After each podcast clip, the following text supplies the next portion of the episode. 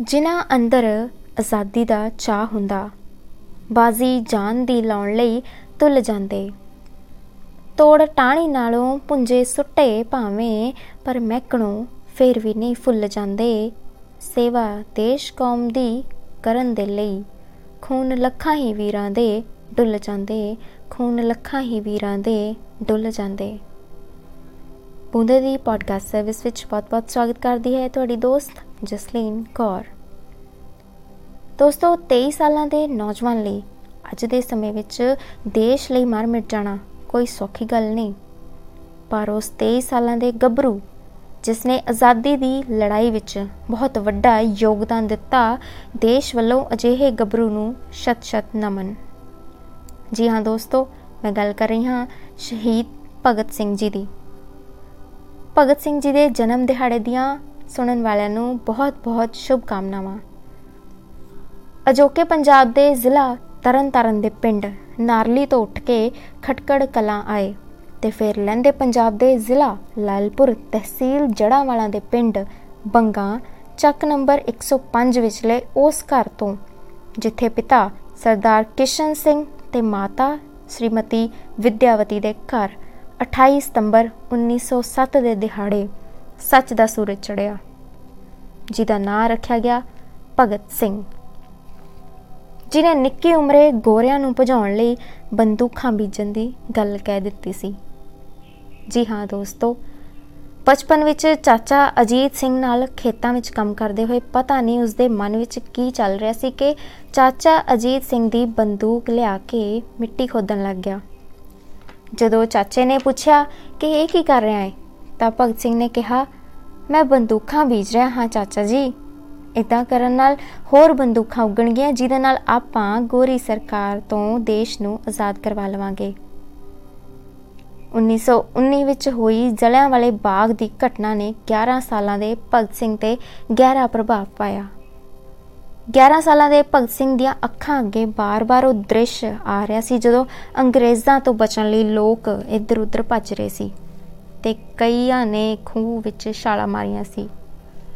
ਉਸੇ ਦਿਨ ਤੋਂ ਭਗਤ ਸਿੰਘ ਨੇ ਅੰਗਰੇਜ਼ੀ ਹਕੂਮਤ ਦੇ ਅਤਿਆਚਾਰਾਂ ਨੂੰ ਖਤਮ ਕਰਨ ਦੀ ਸੌਂ ਖਾਦੀ ਸੀ। 1926 ਵਿੱਚ ਨੌਜਵਾਨ ਭਾਰਤੀ ਸਭਾ ਬਣਾ ਕੇ ਭਗਤ ਸਿੰਘ ਨੇ ਇਨਕਲਾਬੀ ਸਰਗਰਮੀਆਂ ਨੂੰ ਹੋਰ ਵਧਾਇਆ ਤੇ ਆਜ਼ਾਦੀ ਦੀਆਂ ਲਹਿਰਾਂ ਸਿਲਸਿਲੇਵਾਰ ਲਿਖਦੇ ਰਹੇ ਤਾਂ ਜੋ ਲੋਕਾਂ ਨੂੰ ਆਜ਼ਾਦੀ ਦੀਆਂ ਗਤੀਵਿਧੀਆਂ ਤੋਂ ਜਾਣੂ ਕਰਾਇਆ ਜਾ ਸਕੇ। 1928 ਨੂੰ ਸਾਈਮਨ ਕਮਿਸ਼ਨ ਦਾ ਵਿਰੋਧ ਕਰਨ ਲਈ ਪੂਰੇ ਦੇਸ਼ ਵਿੱਚ ਹੜਤਾਲ ਕੀਤੀ ਗਈ ਤੇ ਰੈਲੀ ਦਾ ਆਯੋਜਨ ਕੀਤਾ ਗਿਆ ਸੀ, ਜਿਹਦੀ ਅਗਵਾਈ ਕਰ ਰਹੇ ਸੀ ਪੰਜਾਬ ਕੇਸਰੀ ਲਾਲਾ ਲਾਜਪਤ ਰਾਏ ਜੀ।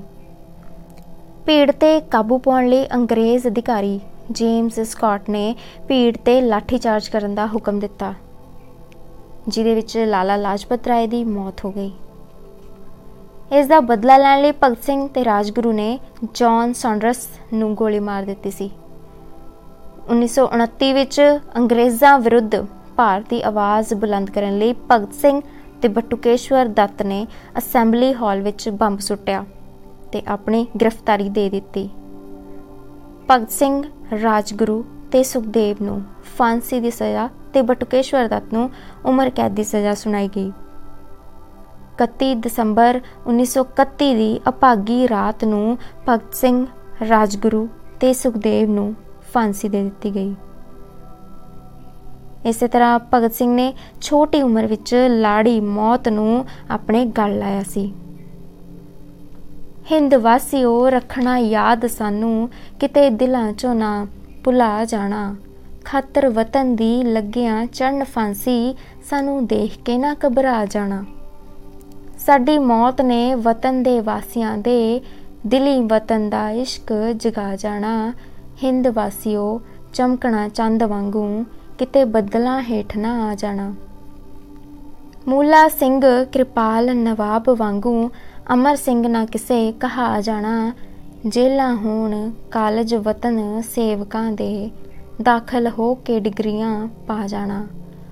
ਹੁੰਦੇ ਫੇਲ ਬਹੁਤੇ ਤੇ ਪਾਸ ਥੋੜੇ ਵਤਨ ਵਾਸਿਓ, ਦਿਲ ਨਾ ਢਾ ਜਾਣਾ। ਪਿਆਰੇ ਵੀਰ ਨੂੰ ਚੱਲੇ ਆਸੀਂ ਜਿੱਥੇ, ਉਸੇ ਰਸਤਿਓਂ ਤੁਸੀਂ ਵੀ ਆ ਜਾਣਾ।